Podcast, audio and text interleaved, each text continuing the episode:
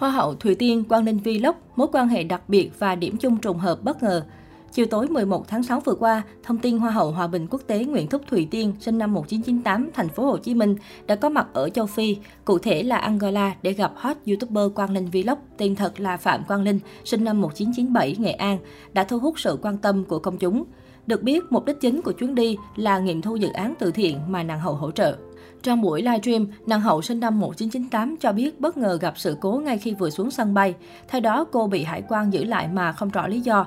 Khi Tiên vừa xuống sân bay, anh hải quan cầm hộ chiếu của Tiên, lật lật và đẩy đi ra chỗ khác mà không biết vì vấn đề gì. Tiên chỉ nói được tiếng Anh. Anh ấy chỉ nói được tiếng Bồ nên không hiểu gì cả. May mắn là gặp được chị ấy người Việt Nam nhờ chị ấy trao đổi với nhân viên hải quan. Tại xứ người, Thùy Tiên nhận được nhiều lời khen ngợi bởi nhan sắc xinh đẹp trẻ trung và đầy năng lượng. Khác với hình ảnh lộng lẫy trên sân khấu, trong những bộ trang phục gợi cảm, dù chỉ mặc quần áo đơn giản, trang điểm nhẹ nhàng, đi dép tổ ong giản dị, nhưng người đẹp vẫn vui vẻ giao lưu với mọi người. Trước đó, Thùy Tiên và Quang Linh Vlog cho biết cả hai đã kết hợp xây dựng hai giếng nước sạch ở bản Zamba, Balundo, Hambo, Angola để giúp hơn 300 hộ dân đỡ khó khăn trong sinh hoạt cũng như trồng trọt. Trong khi Hoa hậu Hòa Bình hỗ trợ chi phí thì Quang Linh phụ trách thực hiện, anh cùng team của mình khảo sát địa điểm và tiến hành thi công. Thùy Tiên chia sẻ đây là vùng đất khan hiếm nguồn nước nên đất đai khô cằn, cây cối khó sinh sôi. Người dân bị hạn chế nước để sinh hoạt cũng như hạn chế điện nên điều kiện thiếu thốn. Về phần mình, Quang Linh cũng cho biết vì nàng hậu thông báo khá gấp nên mình và mọi người đã phải gấp rút thực hiện trong khoảng một tuần.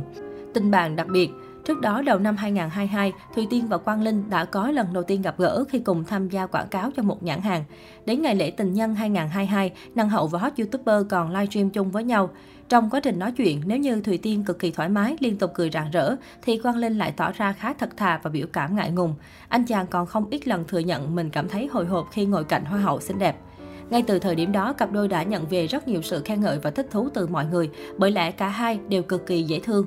Thậm chí nhiều người còn gán ghép Thùy Tiên và Quang Linh, mong họ cho nhau cơ hội tìm hiểu, tiến tới mối quan hệ xa hơn. Không lâu sau đó, Quang Linh chính thức trở thành phó chủ tịch của một công ty nước hoa.